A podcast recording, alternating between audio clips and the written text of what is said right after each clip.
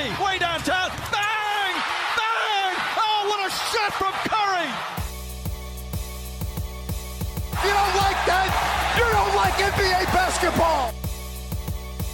360! Oh, hit him with the sauce! Got it! And one! Fires a long one!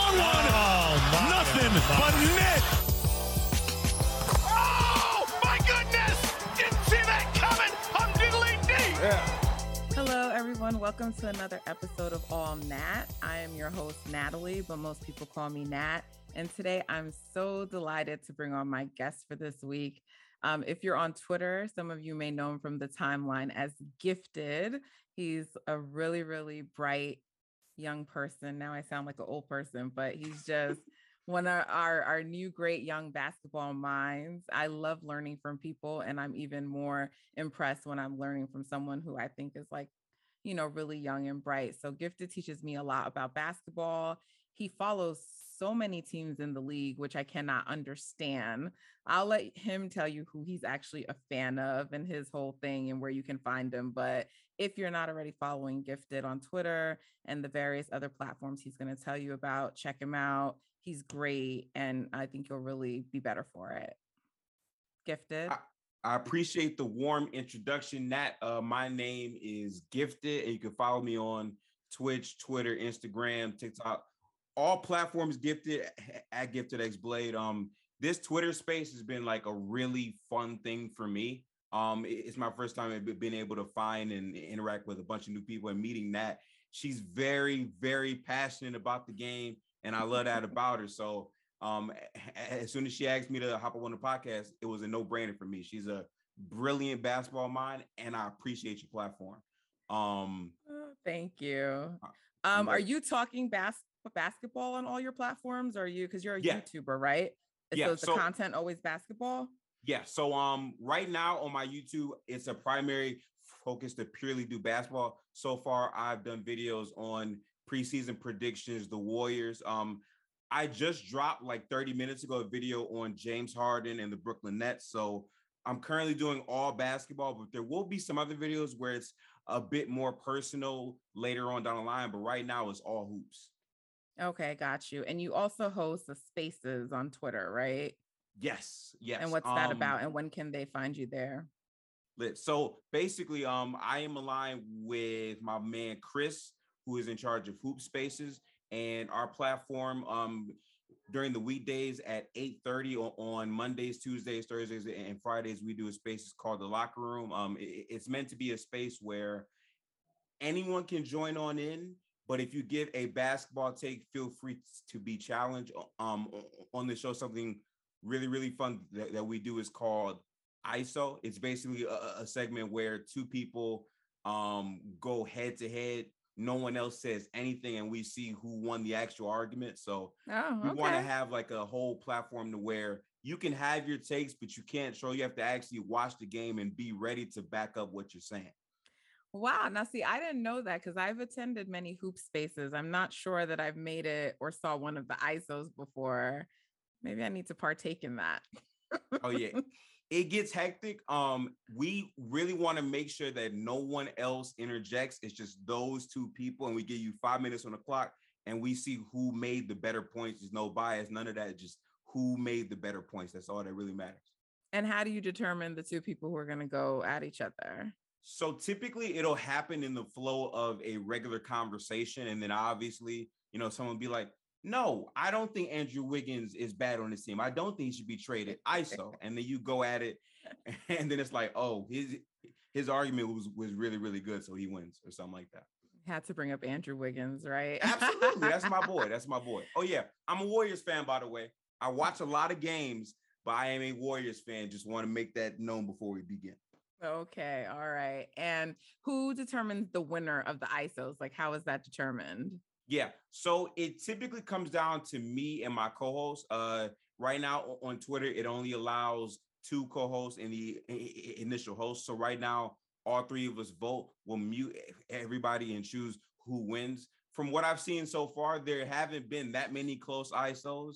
It's been fairly dominant because with five minutes on the clock, you have to really articulate yourself and people are challenging you consistently. So it's been a very, very fun space. Gotcha. Okay, that sounds fun. I may have to. I mean, I I definitely check out spaces, but I may have to partake in ISOs one day. We'll see. Absolutely. I don't know. I don't know. Some people come prepared maybe more than me, so I have to think about it. Okay, so the Warriors played last night versus OKC. It was their second matchup within a week, uh, and they won. So they're now five and one. They are tied with a few teams for the best record in the NBA, um, East and West. Wait, do they have the best record in the West? Or there's a, no, uh, the uh, Jazz also are five and one in the West. The I Jazz, the Jazz are. are actually four and one, but they got one more game but oh, four and one. five and one. Yeah. Okay, they're four and one. Yeah, yeah, yeah. But they've mm. lost one game too. So there's no more undefeated teams in the league. Yep. The Jazz lost last night, which I'm happy about. Um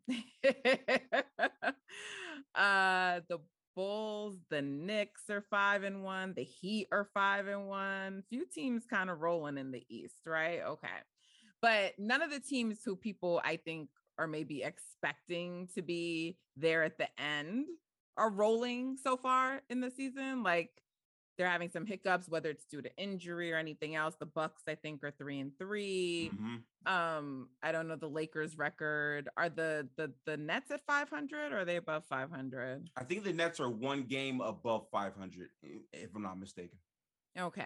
So, you know, I I keep hearing this is something that's bugging me a little bit. I keep hearing a lot of this like it's the beginning of the season you know, or a tearing down of people for like if they've beaten bad teams, which wasn't so much applied to us as much because we beat the Lakers and the Clippers. I mean, they are missing Kawhi, but like I heard that said about the Bulls. And um, you know, and then like a couple of our games were OKC. So people were like, oh, you know, stop getting like too ahead of yourself. Yep. And while I don't think that you should be crowning a team a champion based on the first six games of the season, I don't think a five and one record to start should be disregarded. Like I think if the Lakers were five and one, or the Nets were five and one, or the Bucks were five and one, I think the talk would be very different. But because it's teams that people did not expect who are doing better, I feel like it's a lot of temper your expectations, people. Um, what, what do you think about that? So I think that it's funny because you're absolutely right. Those narratives can change based on who the teams are. But the biggest thing that I uh, really try to, you know, focus on is your start to the season does matter because historically all of the, all of your championship teams are at least above 500 in the first 10 game span. So right. that actually does matter. And I hate when people say that, oh, the regular season doesn't matter because you spend the entire season finding out team habits, building up chemistry, finding your best lineups, your worst lineups, and having continuity going into the playoffs. So it actually does matter. Oh, I I agree wholeheartedly. Um, I don't I don't like the the the this notion either, but I just I don't like the dismissiveness of it. Like Kirk um Kendrick Perkins, and really do I agree with him, but he made a statement that I think is true. And he said, you know, championship teams build habits from the very beginning. Like we start in preseason and we're working on it then. Cause you know, there was a lot of dismissiveness when teams weren't looking good in preseason. It was yep. like, oh, well, okay, let's see. And then when teams are still not looking so great, it's like, oh, it's still early. And you know, and I just, I don't know. I just, it's funny to me. I guess it's, it's interesting. Um, but I, I disagree. I think good teams start winning early. And I don't think that it's a coincidence the teams who are five and one. I think it's shocking maybe because I mean the Bulls, they haven't been like relevant, right, for a while. Right. And so I understand that, but like they have talent on the team. And likewise, like the Wolves, who we're gonna talk about because the dubs, that's the next matchup they are a good team. They're a talented team. And, you know, early in the, you know, when when all that first launched, and I think in the preview episode or one of my prior episodes, I said, you know, the Wolves are a talented team. At a minimum, they should be vying for a play-in spot. Like they should be a playoff team. We understand that historically they haven't been. And I kind of just discount last year altogether because KAT had all those issues that occurred with his family, you know, just really horrible things for anybody to have to deal with. And then you had D'Lo, who was out some of the year.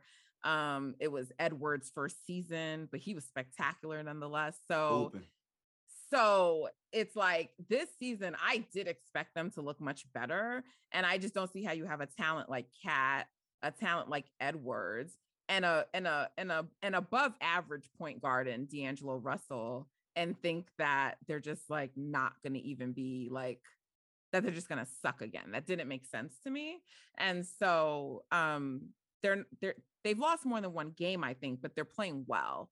And um you know, that prediction may come true about them vying for a play-in spot, but I think people are just like writing off any team that was bad before uh who has a good record and I don't I don't I don't know, I just think that's lacking in context. So Yeah, that's not fair. That's not fair at all. Um I don't like that narrative because a lot of people aren't actively watching the games, so they'll go off of a team's past and be like, "Well, they sucked two years ago, so because of that, they're also supposed to also not be good this season." Like basketball is a sport that consistently moves and progresses very, very quickly. Things change very, very fast, so you can't be like so rooted to past ideals. You got to watch and and evaluate these teams for what they are now. I'm, I'm with you on that. Right. So, okay. So the Wolves are coming up. The Warriors play them on Wednesday, Tuesday. Which day? Um, they play the Wolves on Wednesday, November 10th.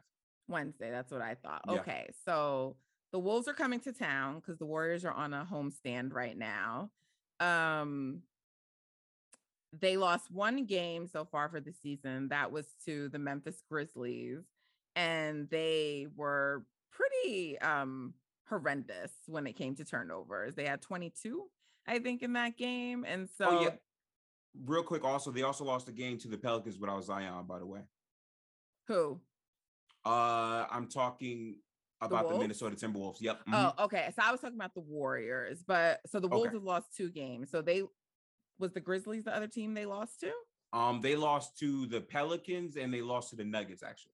Okay, so they've lost two games. We've lost right. one game. Exactly. Um, the game that the Warriors lost, I largely attributed it to turnovers, but it it seemed to spark a conversation on Twitter at least. I don't know in the rest of the the world, but you know, if you're not a part of NBA Twitter and not on there, it's kind of its own thing. And so it sparked a conversation largely among Dubs fans about all the weaknesses in the team. And it was just like this state of like hysteria, you know, after the game, which I couldn't understand. Um, because while some of the things may be true, and they have probably always been true, we're like the Warriors are not the only team with weaknesses, right? I mean, every team has weaknesses. And so I guess the way that I look at it is like look how much had to happen for those weakest weaknesses to even matter. They had to have 22 turnovers. Yep. Stephen Curry had to be cold in the fourth quarter. You had to get like very little offense because I think you only got something out of like Wiggins and Lee that night, right? So it was just like a night where like everything had to go wrong. And they still lost the game by a single possession. It went into overtime. They had a chance to win. So I looked at that game and said, that means that they're a pretty good team. Others looked at it and had a very different takeaway. So I'm curious what your takeaway is. You know, last night they won pretty handily versus the, the Oklahoma City Thunder, and now they're about to play the Wolves. And some people are just like, oh, that's the Thunder, who cares? They're dismissing it. But I thought it was a great comeback. Um, they, you know, Steph didn't have to play the fourth they limited the turnovers.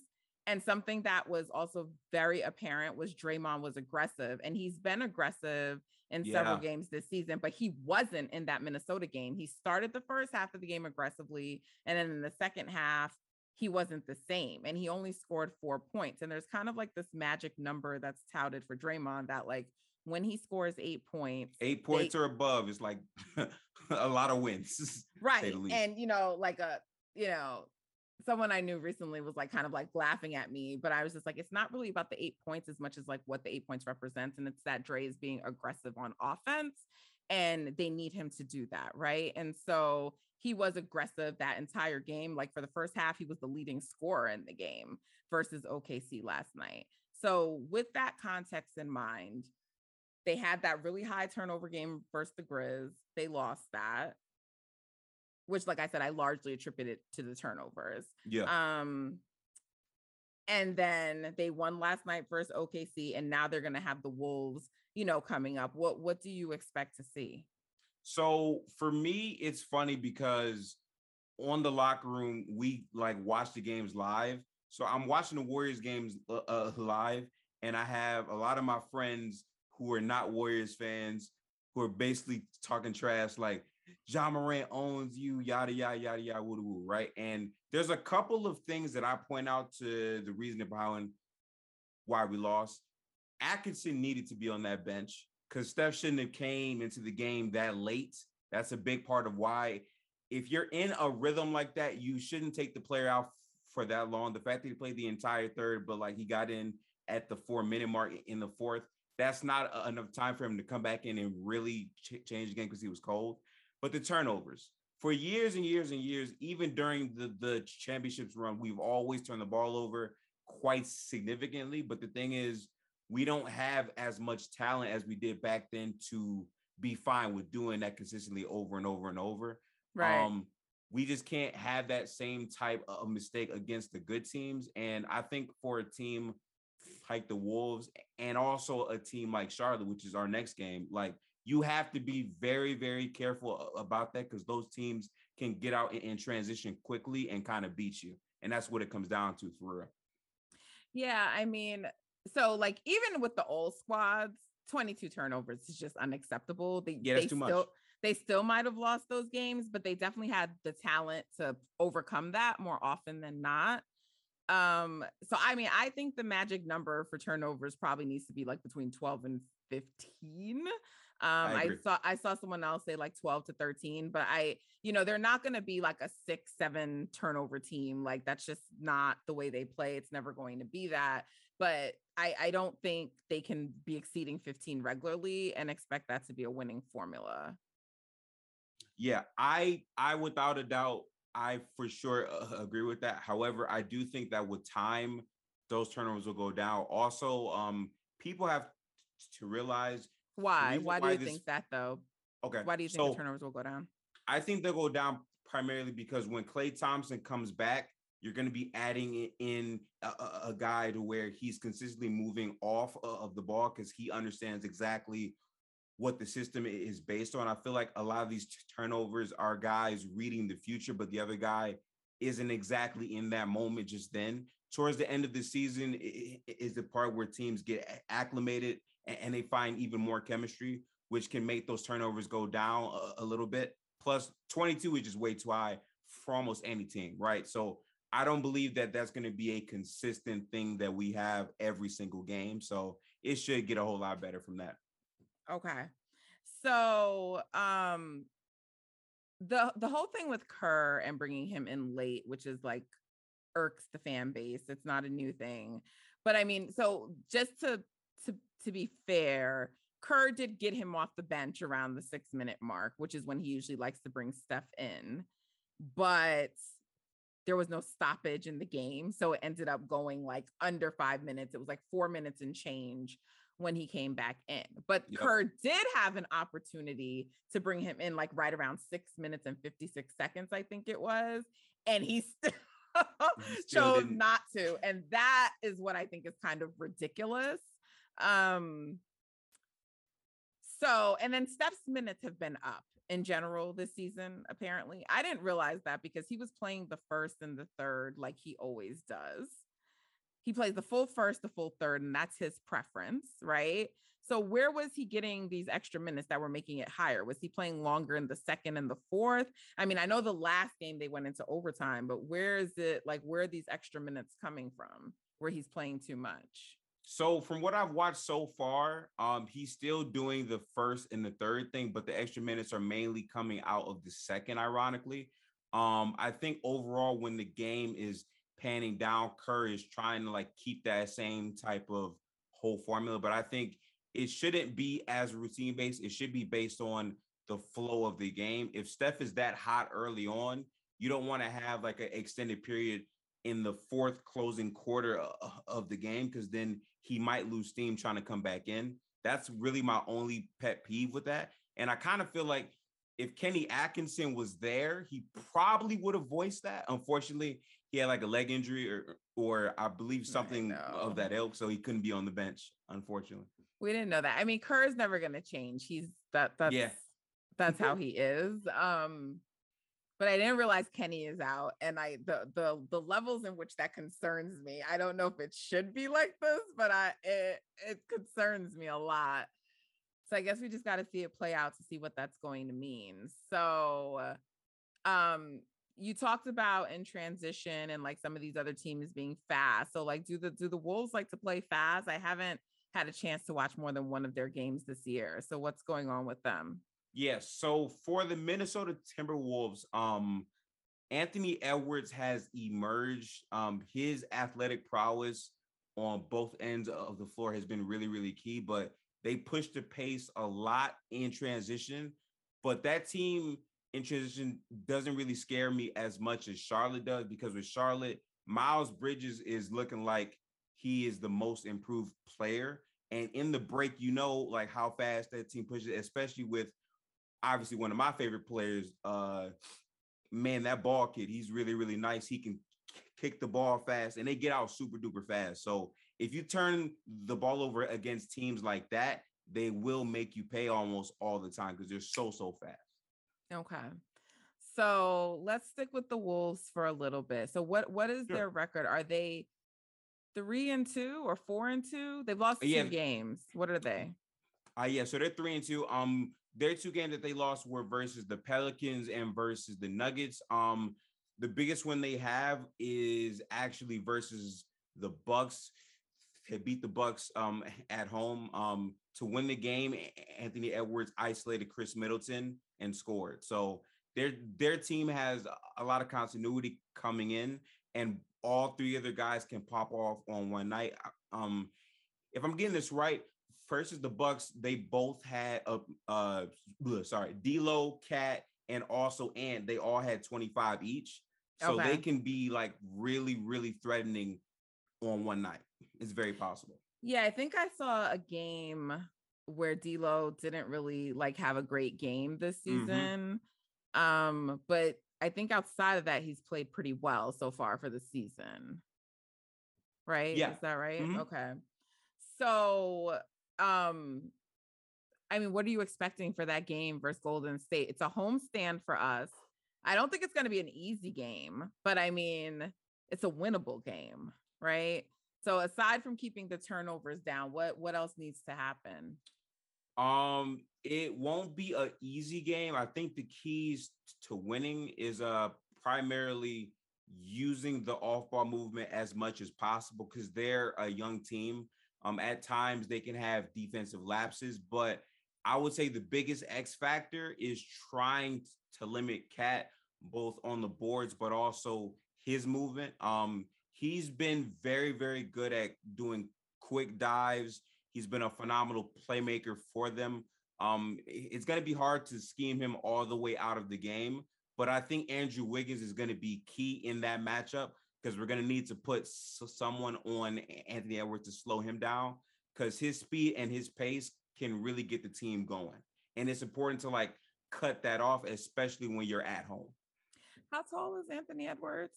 he's like six five, six six, but he's a freakish athlete. He has like a, I think he has a seven foot wingspan or something like that. He's he's very very physical. Can you use someone like GP two in this game? Is that on D'Lo or is that who would you put him on? I think you can actually put GP two. I think I would put GP two on D'Lo. I think Wiggins athletically can keep up with with Ant. Um, I think for GP2 though, um, that pacing, he's gonna need that because D'Lo moves at a really, really fast pace, but he's more jump shot prone. This man, Anthony Edwards, is unpredictable. Like, yeah, his mid range yeah. shot, crazy. He's a beast. Yeah, he's a beast. He's a beast. Um, he didn't win Rookie of the Year last year. Um, and some people thought, especially with Lamelo going down, he should have. Um, who do you think is going to ultimately be the better player? I know they're only two years in. There's like no way to tell. Um, I'm curious. Whew.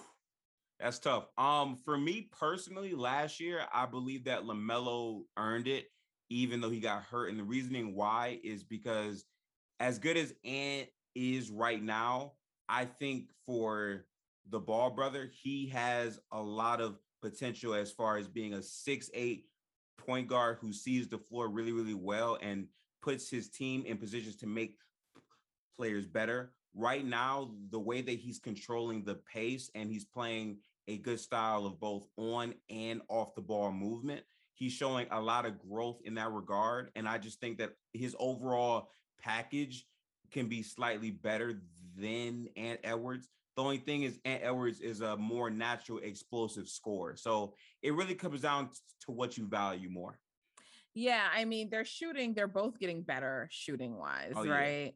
Um, I was thinking about this too because I knew I wanted to ask you that and I was thinking about it and for me, I'm likely going to say LaMelo is probably going to be better and it does come down to I really value people that can make their teammates better. Yeah. And so um anytime you can do that, I give more weight to that. Now, they're still young and who knows, you know, how Ant's game is going to develop.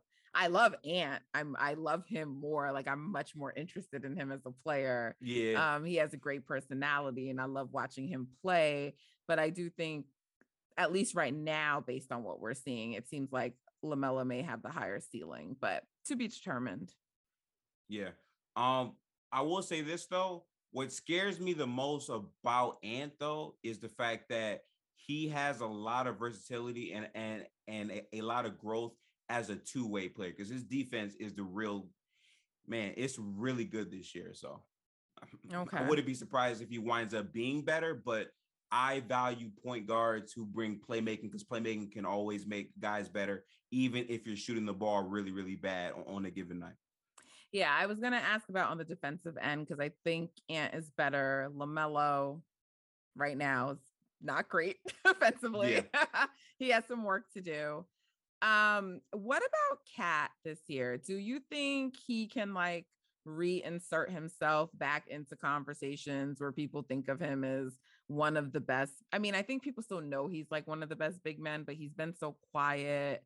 Um, you know, the last couple of seasons. Um, do you think he can make an all NBA team this year? Like, what do you what do you think is the you know expectations for him this season? So for about three or four years now, for me, Cat has been the clear third best big man in the league at the five spot. Um, he's the best shooting big man ever. He so let me shoots let me 39. let me ask a question. I'm sorry. oh, sure. Um, you have Giannis and Jok and Jokic in front of him. no, no. So, no, so you have Giannis at the three, right? yeah, yeah. Okay. So, so I have Jokic, I have Joel Embiid, and I have Cat. That would be my three. Um, okay. They all three of them dominate the game differently. But the thing about Cat is because of, of the team he plays for and how many games they've lost, a lot of people don't know just how good he is. He averages 39% from three on five or six attempts for a career. So he's already the best shooting center we've ever seen. But the What thing that does what surprises does me, Joker average? um, he shoots about, if I'm not mistaken, 35 or 36 percent Okay. or lesser. Um, for me, the thing about Cat that surprised me most though is every time I watch him play, his playmaking year after year after year has gotten so much better.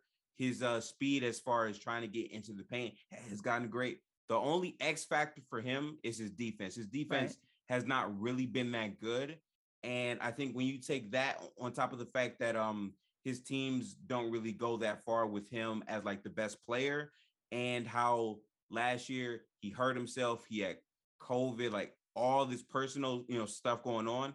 People didn't really talk about him, but to me, he's the clear third best five in the league, in my opinion. So will he be an all star this year? You think? I think he has a great chance to because he's the best player for the Wolves. Right now, they're good. It's just a matter of how many games they're going to win. Because if they're not a playoff team by All Star break, he probably will not get the nod. I think Brad Beal was an all star last year, right? And they weren't at the time in playoff contention. So I think like, I think the record impacts all NBA a little bit more than all star. Like if he's putting up monster stats, there might be a chance. I mean, I guess. Yeah. Yeah. It's um, front court, back court. So who are the back court players that would definitely be ahead of him? Uh, so in the front court, the guys who would be ahead of him. Well, I'm not worried about would, front uh, court because it's gonna oh, yeah. be it would be back court or like a wild card, right? Yeah, no, you're right, but the back court is uh PG. Not back court. I'm then... sorry, front court. Right. Yeah. yeah. yeah, yeah, Sorry, sorry, sorry.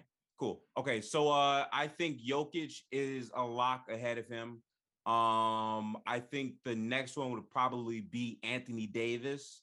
Um, I would say LeBron James is probably on there as well. So those are three front court mates. And then off of the bench, you probably have three more options. I'm trying to think who else would be in there. Um, Gobert's definitely going to make it this year. He's been playing lights out. Um, Where do you think people are going to put Paul George, front court or back court? See, okay, see, look, this is a great question you're asking me because Paul George plays the two, but for some reason he qualifies as a forward and a two guard, so he can be both. So I'm not actually sure where they'll put him this year.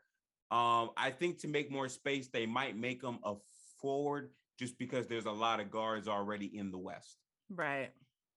So if he's a forward, then he's in there. I think KAT could be a fifth or sixth option. But the thing is, he's playing so good right now, but it's been so early. Like he has to keep this same level of productivity up and have his team at least not at the bottom and then I believe he'll be voted in because a lot of it is based on popularity, and then it's what the coaches want. He's been an All Star before once, right? Yes, he has. what year was was that? The year they actually made the playoffs? I think that was the year Jimmy was there. I believe so. I believe that was the year. Okay. It would be nice to see KAT get back and you know into the playoffs and just you know after all he's dealt with, it would be I think a nice story and and and good for him because I mean, he's worthy of it. He's a great player, but he yep. has to do something too. You know, I know it can't come with with nothing. So, I mean, do you expect the Warriors to win this game? Um, I do believe that the Warriors can beat the Wolves. Um, I think we will actually. Um, I think it all depends on the way that Andrew is able to play defense in this game, and if Draymond can really be versatile, because it's going to be a long option because they run a lot of different plays, but Draymond's pretty good at, at picking that out. But as a point of attack guy on, on defense, Andrew Wiggins is going to be the X factor without a doubt. But I think we can just because they still struggle in guarding offenses that move around a lot. And obviously, we move around a lot. So I, I do think we'll win this game. Can you put Looney on um KAT? Will he do anything no, at all? He will okay. destroy Looney.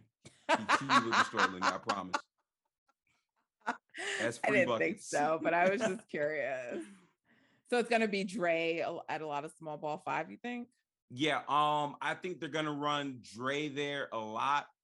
I think the key is anytime that he catches the ball, you're gonna want to throw like a soft double, but it all depends on where he operates because he's similar to Jokic to where he can operate from the exact top of the key, but Oftentimes, Anthony Edwards or D'Lo will have the ball in their hands, and KAT is a constant spacer. So you got to make sure that you keep an eye on where he is because he's a knockdown shooter. Do you know where they are this year defensively? Like their defensive, you know, like where they're ranked right now? Um, I believe they're actually in the top 16. Um, I'd have to double check, but so far the defense has been pretty legit. Um, they lost to the Nuggets, but they held the Nuggets to 93 points. So so far the defense has been pretty solid. Okay. Um all right, let's turn our attention to the to the Hornets because I think that's probably the bigger matchup. Um oh, yeah. bigger in the sense of there's a lot of storylines for that matchup, right? Um so it's of course if LaMelo comes and he balls out and just looks anything even remotely close to how he's looked in many games, it's going to be a LaMelo versus Wiseman discussion, and the yep. Warriors drafted the wrong person. And unfortunately, Wiseman's not even playing, so he won't even be able to have like anything to say for it, like based on his game. Um, so that's already a storyline that's always you're gonna have coming in.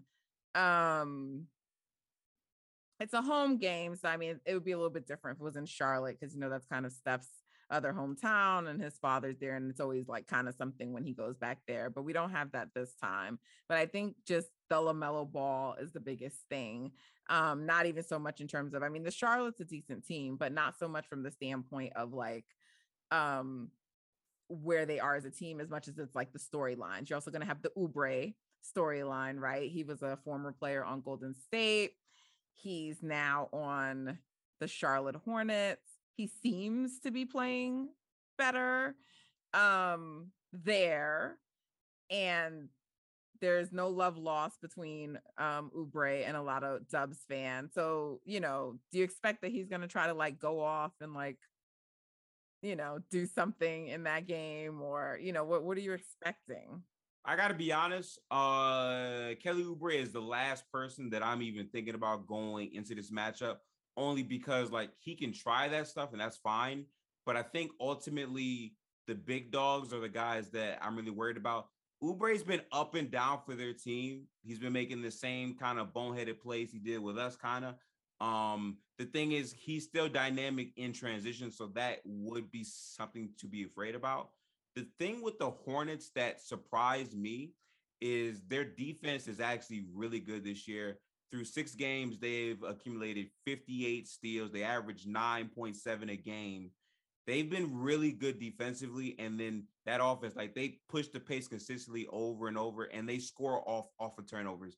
Um, in the six games they play so far, they they've uh, scored 143 points purely off of turnovers. So the Warriors have to be really, really mindful versus this absolutely with with turnovers. Okay, and then you have Bridges playing out of his mind.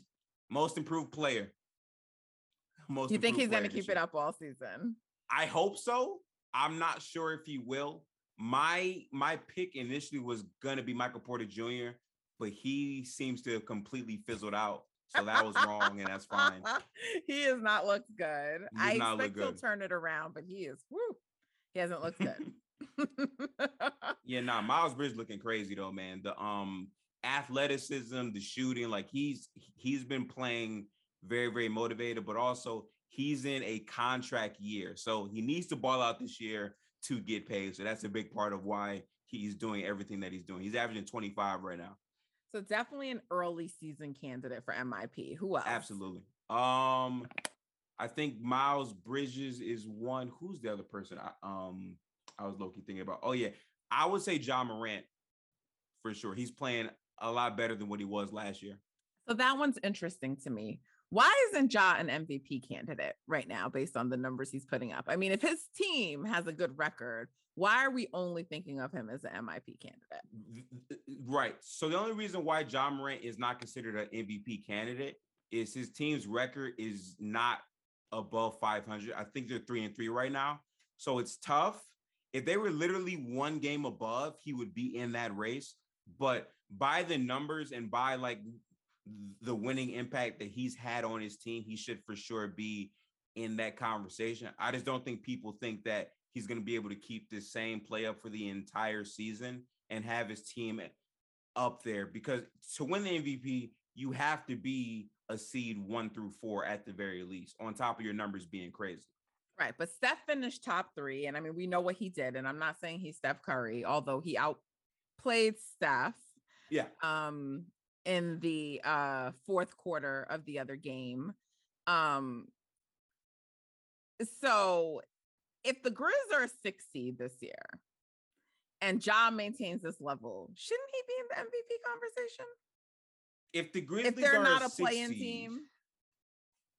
Okay. Um I want to say yes, but the reasoning behind why Steph was in that conversation is the things he was doing from a efficiency standpoint where historical he had a stretch where he was he was averaging like 78% true shooting um and his team narrative right like he didn't have Klay Thompson for the entire year. Whenever he was on the court, his team's offense was top 10. As soon as he left, they were the 30th offense in the league. Ja Morant has more weapons. It's just as a team, they're not winning. So I think ultimately, when the voters look at it, they're not going to say he's going to be good enough as a six seed to really qualify for the MVP, at least to be a top three finalist. Yeah, I mean, I don't think people are going to consider him. I just kind of think that if he keeps playing at this level for the whole year, no doubt. I, I feel like MIP is not really I don't think he's the kind of player that that award is intended for. I guess is my. I know what process. you mean. You think he's bigger than just most improved player, like like yeah. he should be in the big dog old type of conversation, right? Yeah. Okay. I do. Um. Okay. So back to the Charlotte Hornets. So Bridges is playing out like out of his mind. Twenty five points a game for for. he's he's balling, man. I'm sorry. we know what LaMelo can do with the ball. And I mean, he's shooting much better too. So he's shooting well. And his passing is, you know, transcendent. Um, and they're good in they're good in transition. So the Warriors can't turn the ball over. Is Nope. that really all that they have to do? Like just make sure they don't turn the ball over. What else do they need to be concerned about for that game? It's turnovers, it's off ball defense, and it's making sure to watch where the bigs are at because for LaMelo Ball, he finds people so, so fast. You can't be caught ball watching. You have to make sure that you take that word out of your vocabulary and your brain when you're playing this team because my biggest question for them would be games played. They're doing all of this right now in the East with no Terry Rozier. And I believe that he'll be healthy to play for us. So that provides another challenge that we just haven't seen this season. Has he So we're gonna have to guard the three. Yeah. Mhm. He's been hurt. What's wrong with him? Uh, um, he has a ankle injury right now. Okay, I didn't realize Terry was hurt. Okay, Mhm. so so they'll have an additional score coming back. Yep. That's gonna be a good game. I can feel it. I can't wait feel- to watch that game. Yeah. I feel bad that Wiseman's not gonna get to play. Not that he was necessarily gonna have the same impact that um Lamelo has, but that he's gonna get talked about no matter what, and he won't even have the chance to like show up for himself and you know do something. So it's gonna just be one of the stories of the game, definitely. Um, Every time they're gonna be like, oh, he scored this much. He he got his teammates involved. He had like a 30 can you imagine this next? Can you imagine if he was in a war? Right. Yeah, yeah. Jesus Christ. yeah it's it's it's annoying you have to like definitely tune it out or it can make you just be annoyed with Melo and he didn't do anything um what do you expect for the hornets this year like in terms of their ceiling So their ceiling to me is solely based on games played. Last year they were a top four seed. Then Lamelo hurt himself for basically the rest of the entire regular season. Then Gordon Hayward got injured. Then PJ got injured. Like their entire squad got hurt, and they made a play in because of that. If this team can stay fully healthy during the season, there's no reason why they can't be a six to seven seed and it be in the play-in or be a playoff lock. It's extremely possible, but Really? it's all about games played. so let's go through the best teams right now in the east i mean who do we expect to be in the top six let's say i think the bulls will be there and i I i, too. always i always thought that even before they started the season um but obviously you have um the bucks the heat who people i feel like we're sleeping on um the nets like i'm just going to give them that respect because you still have KD there and the hope i imagine is that harden turns it around so Yeah, you have you have those three teams um bucks nets heat you have the bulls that's four The now you still have the Knicks, you still have Knicks. the Hawks, you still Mhm. have um the Sixers and Charlotte. So that's still four teams left for those final two spots to get six. Who gets it? Yeah. So for me going into the season, I chose the Philadelphia 76ers and the Hawks as playoff locks over Charlotte simply because of games play. Because again, it's cute to say, well, if they stay healthy, but historically they haven't been. And these teams are typical playoff locks. The only question mark that I have is with no Ben Simmons, can the 76ers sustain an entire regular season where your main player can be injury prone from time to time? That's another question. So I don't know, but I banked on it being them simply because they're going to have the best player nine times out of 10 on a given night. And you still think the Hawks will be there too? Yes, I still believe the Hawks are going to be a top six lock. Um, they have the most complete roster in the East, in my opinion. So then that leaves the Knicks not in the top six. I know the Knicks are in the top six. I have them. At, so that leaves the Sixers out. Nope, I got the Sixers in too. Okay, tell me the your Bulls six because yeah, yeah. So you don't think the Bulls are gonna still be? You don't think they're gonna be top six? No, I don't think the Bulls are going to be top six only because Patrick Williams is out for the season. He was a big part of their defense. I think they'll be a playing team at seven. They did lose him, but they just beat the Jazz the other night. They did. They did. That was him. a good game. That was a good game. I watched that game all the way through. But holding that same run on all the way for the entire season, he played a big part for them last year on their defense, and I think they need him. I would be surprised. Is there anyone they, they can pick up to help them? Uh, who's available that can play really good defense like Patrick Williams? Um, off the top of my head, I'm not sure, but the buyout market tells all. Okay. Now, we named a lot of teams. We still didn't talk about the Celtics or the Wizards. Yep. The East is a lot deeper. I love the East this year, man. Yeah. And they're it's, better. It's yeah. They're better. So I mean, it seems like I'm like, I'm not even worried about Indiana. People were trying to tell me they were going to be real this year, and I laughed, and they are so I ain't worried about them. But I think we just named more than eight teams. Yep. Who is not making it? So, we, like I, I said, we didn't talk about the Celtics, and I mean, I still think they have time to turn it around. They've had some struggles to start the season though. But like even if you have them in a play-in, we didn't we didn't touch on the Wizards and you have the Bulls drop, you know, like who is not going to be there this year? Who's falling out?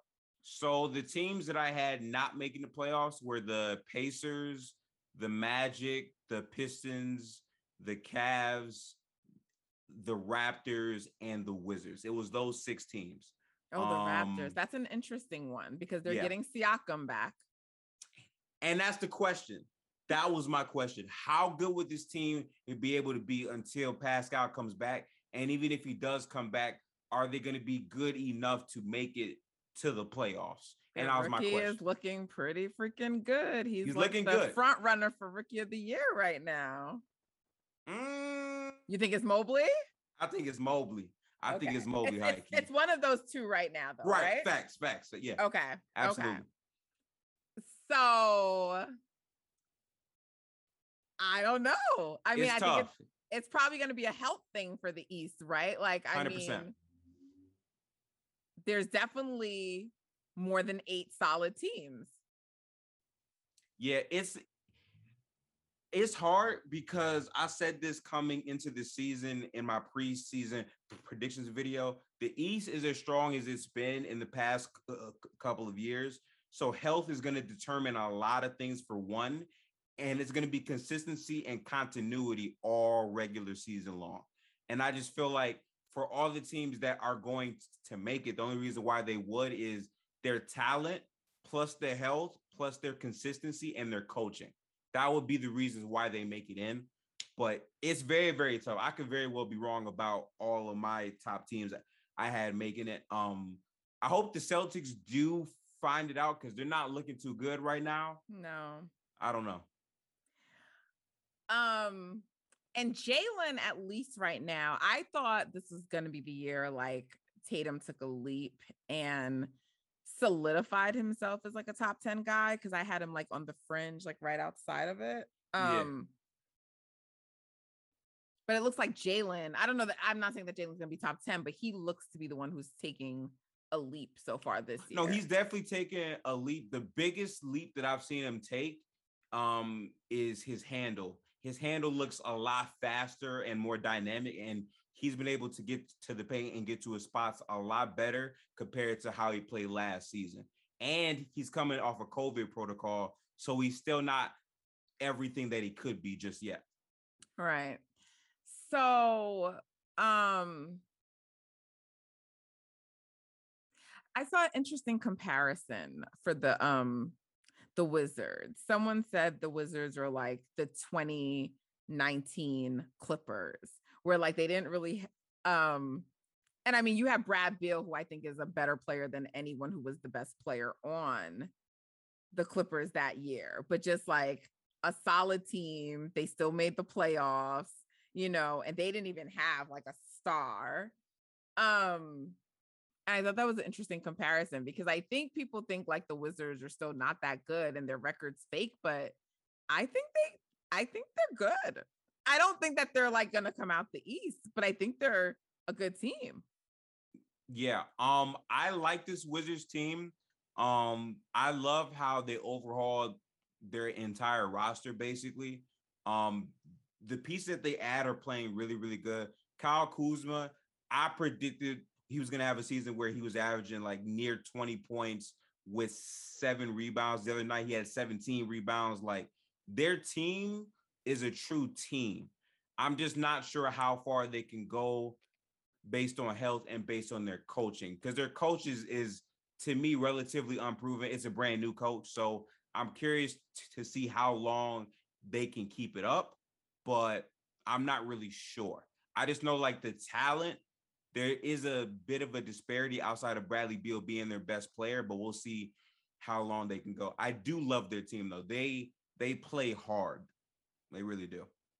Okay, so let's let's bring it back to the Dubs really quickly to wrap up. So Yeah. they're on a homestand, right? And it started with uh was it OKC? No, it started with Memphis. Yep. So so it's They Memphis, started with Memphis OKC, and they lost Charlotte. that. Right. Yep. So, okay. So, yeah, they have Charlotte next. No, they have What am I looking at? Yeah, it's uh Charlotte on Wednesday, then it's I believe the Pelicans on Friday, then it's Houston, Atlanta, and then it's Minnesota and then Chicago.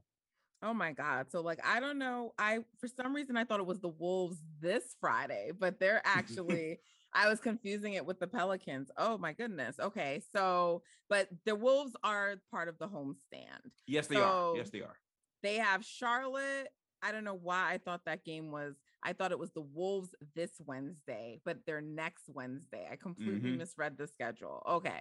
So they have the Wolves um next Wednesday and we spent a lot of time talking about them. That's okay. And they have the Pelicans, which we did not talk about at all. So let's just talk about that quickly. There's not much to say right now about the Pels because Zion is out. Is um BI still out? Uh BI is out for right now, but I think he might be able to make it for us when we play him. He doesn't have a severe injury right now. He's just out. So Have they won any games yet this season? Um, if I'm not mistaken, the Pelicans did win one game against the Timberwolves. I think they're one in six right now total, but don't let that surprise you because in all of their games, Jonas Valanciunas has been playing out of his mind. That He's doesn't surprise like- me at all. He's, he's playing really good. he was playing out of his mind last year in the play-in versus us for the Grizzlies, Oh yeah. So right? yeah. Um so but that's still a game the Warriors should win, absolutely. Yeah. right? And so um you know, the Pels, Zion is out and like we've seen some images of him and he yeah. he doesn't looks like he's put on a little bit of weight um I mean, how long is he expected to be out? And like, what does that mean for the Pelicans this year? Because I mean, I think this year we were all hoping they would be. Well, I don't know that I was hoping it, but like, I think it was Good, expected strong. that they should have at least been a play-in team, right? Right. And I don't know if they're going to make the playoffs. And so it, I mean, a lot of that's going to depend on how long he's out for, right? Yeah, it's going to be based on how long he's out, but also how he comes back as. He's Right. put on some weight, and it's kind of scary for me just because he got hurt, and it's hard to like put in work on your body when you're hurt. And where he's at, like to gain all of that weight to me puts his career at risk because he's a person whose game is based on his athleticism, but he's very elite as a basketball player. So I'm curious to see what his impact is going to be. But my God, do the photos look look bad? And I the condition. I mean, his conditioning, right? And so, yeah. do we know when he's expected to come back? Initially, it was supposed to be the first two weeks, and then he would be reevaluated. We still have no idea. They uh, had him doing some drills before the game last night, so I do believe he'll probably be back in the next three or four games. I don't know if he'll be ready for the game that we play him though, so we'll probably get a, a chance to play them without Zion. So without Zion, but they'll Mhm. likely have BI and Brandon Ingram is someone who a lot of Dubs fans have been thirsting over recently, saying like if we could trade Andrew Wiggins for him, the Wolves aren't the Wolves. I mean the Wolves. The the Pelicans are not trading Brandon Ingram for um Andrew Wiggins. Nope. And even if they were, what I've seen some people proposing as a trade are like two of our young guys. And I'm just like, what has Brandon Ingram done to warrant that kind of a haul? He's a great player, but very good player. But like, should you be giving up Andrew Wiggins and two um first round picks for So Brandon I would Ingram? say no to that. And the reasoning behind me saying no is not because of how good of a player Ingram is, but it's mainly based on fit. Um, what people keep forgetting is the way the Warriors play basketball is different from a lot of other teams in the league. So to have him try to come in, take less shots, find Pick out his whole rhythm in the offense, and he's not a plus defender yet, even though he has the physicals to be that. I just think that's asking a lot in a season where we're trying to see how to fit Klay back in. You don't want to be trying to, you know, have a whole bunch of pieces come back in. So that's why I personally wouldn't do it. Also, I think those younger guys can be impact players later on in the season once more games have been played. So I probably wouldn't do that. Also, I- Andrew Wiggins gets, gets like he gets like, like the short end of the stick way too much because of his contract, but he's been pretty good in his role. Yeah, no, I agree. And I'm again, no disrespect to Brandon Ingram because he's a great young player. But like I said, I when you start telling me things about like multiple picks, I'm thinking superstar. Like I just um he's been an all-star before, but I just I like I'm not giving that up for Brandon Ingram. I don't think that he's done anything yet so far in his career to warrant that. And um you know, whatever. So I mean, I know that trade's not happening, but Right. that's been that's been a, a lot of the talk lately. Um, so I'm sure if he comes and he plays well, we'll see a lot of that. Like, oh God, if we could just have Brandon Ingram. Um, I think we'll probably see a lot of that talk on the timeline too. Okay, so now in this homestand, they have one, two, three, four, five, six, six games remaining. Charlotte, Pelicans, Rockets, um, Atlanta, Minnesota, and Chicago. Yep. What's their record for those six games? Uh, I think we can win every game. To be honest with you, um, I think the one game we might wind up losing would probably be versus who would it be? It's between the Wolves and Chicago, but I think we can win this entire stretch. Honestly, um, I'm If I had thinking the hardest game game- is going to be Atlanta. Atlanta could be the hardest game just because of their versatility defensively. That's the It's other also game a that I would back to back. It's also a back Oh, to back, It is a back which to is back. why you're I'm right. saying that. Like, so they have to, they have to like get up for that game. And what I don't want them to do, which is very likely, is that they're gonna just like not take Houston seriously when they come in. See, I feel like if we lose a game during this, it's gonna be a team that we shouldn't lose to because that's just like what the Warriors Yeah, do. Right i don't I, I don't think it's going to be any of the teams that we expect but if we're just like realistically going off of who they are as a team right and atlanta's a good team You know, I think it's fair to say, I think Atlanta, look, Atlanta, Minnesota, and Chicago. Minnesota's talented. That's a talented Right. team. And Atlanta and Chicago, they're good teams. And so those are the three hardest games. But I mean, but then again, Charlotte's good. Really, none of these games are give me's. I don't even like to disrespect any NBA team like that. But really, the only games that you can look at and say they should definitely win are the Pelicans and the Rockets. Right? Yeah, they should definitely win those games. Yeah, I would agree. So in those next one, two, three, four, six games, I see one loss, but I don't know where it's coming. I would love Yeah. it though if we went undefeated. Yeah. I 100% agree with you. I think I also see one loss, but I really feel like we can beat all of these teams if we're taking care of the ball through all of these games. But we don't know what's going to happen. So I'll roll with you. Okay. All right. Well, gifted, it has been a pleasure talking to you as it always is. Thank you for all of your insight and knowledge on these teams. Uh, we jumped the gun a little bit talking about the Wolves, but thank you for being able to like maneuver I'm around that. I'm with it. Yeah.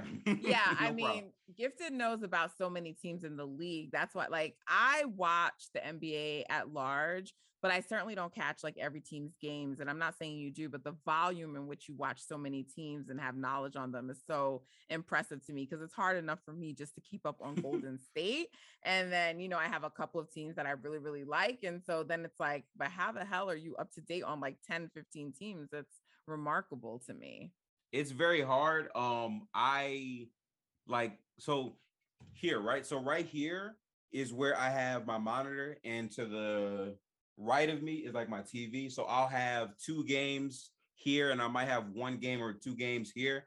It's not necessarily healthy, but I just love basketball so much. I, I try to watch as much of it as possible to stay kind of updated with how teams are because pretty soon these teams that are not good now in the next three or, four years can be at the top. So I'm really curious to seeing how these teams grow and all that type of stuff. Okay. And predictions for Golden State this year. Where where are we finishing for the season? Okay, so I think if Klay Thompson comes back 100%, I think we can win the championship. A hundred Um, percent. Does he need to 100%. hundred? Yes, I I personally believe he will need to be just because of, of the gauntlet coming out of the West and then going into the East. On both offense and defense? No, no, no, no, no. Hundred percent offensively. If he can replicate eighty percent of what he was defensively, I think we can take it. I do. Okay. And if not, like if he's like, I don't know, a little lesser version. I mean, what do you think is like, is it a Western Conference appearance? Is it a second round out? Like Yes, yes. If it's a one? lesser version than that, I believe we would go to the Western Conference Finals, and depending on that matchup, we'd either go to the finals and lose, or lose in the Western Conference Finals, based on that. In my, in my opinion. and what do you think is the seeding for them? Um, coming into the season, I had us as a three seed. I still feel confident in that range, so I'm gonna go three seed. Okay. And um, you know, some people are a little nervous because Steph is while he's shooting 40% from three, we're still calling it a slow start for him in terms of his shooting, um, which is actually pretty common with Steph. And even if it wasn't common, Stephen Yeah. Curry, I'm never going to worry about his shooting. But, you know, he's right now the Vegas favorite for MVP right now at this point in the season. Um, do you think he's going to get his third MVP this year? Yes, ma'am. Um, coming into the season, I had Steph as the MVP favorite simply because he's gonna have the wins this year. I thought that the roster as a whole will look better, and the fact that he's gonna be adding Klay Thompson and in later to me, that just adds a bunch of wins on what your team record will be. Also, I believe that um his stats are gonna be complete. Um, I had him averaging around 28 or 29 points on good e- efficiency. Right now, he's shooting better when he's contested compared to wide Right. open. So Yeah. later on, once he starts to knock those down, he's gonna be super efficient.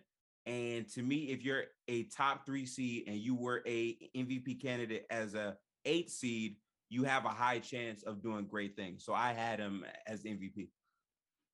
he has the narrative, the games, everything. Um, is he- and he's gonna like he's gonna become the leading three point um shooter this year, and he's going to surpass 400 threes. You think? I think so, and also he's tied for the highest PPG so far through the season. He's at 28.7. So if he gets another even after last title, night, yes. But Crazy. Ja was a little higher. Did Ja go down too?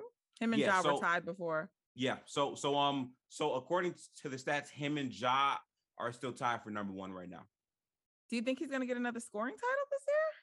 I hope so. I'm not sure if it's tangible to hope on that, but so far through all these games, he's been able to have his way.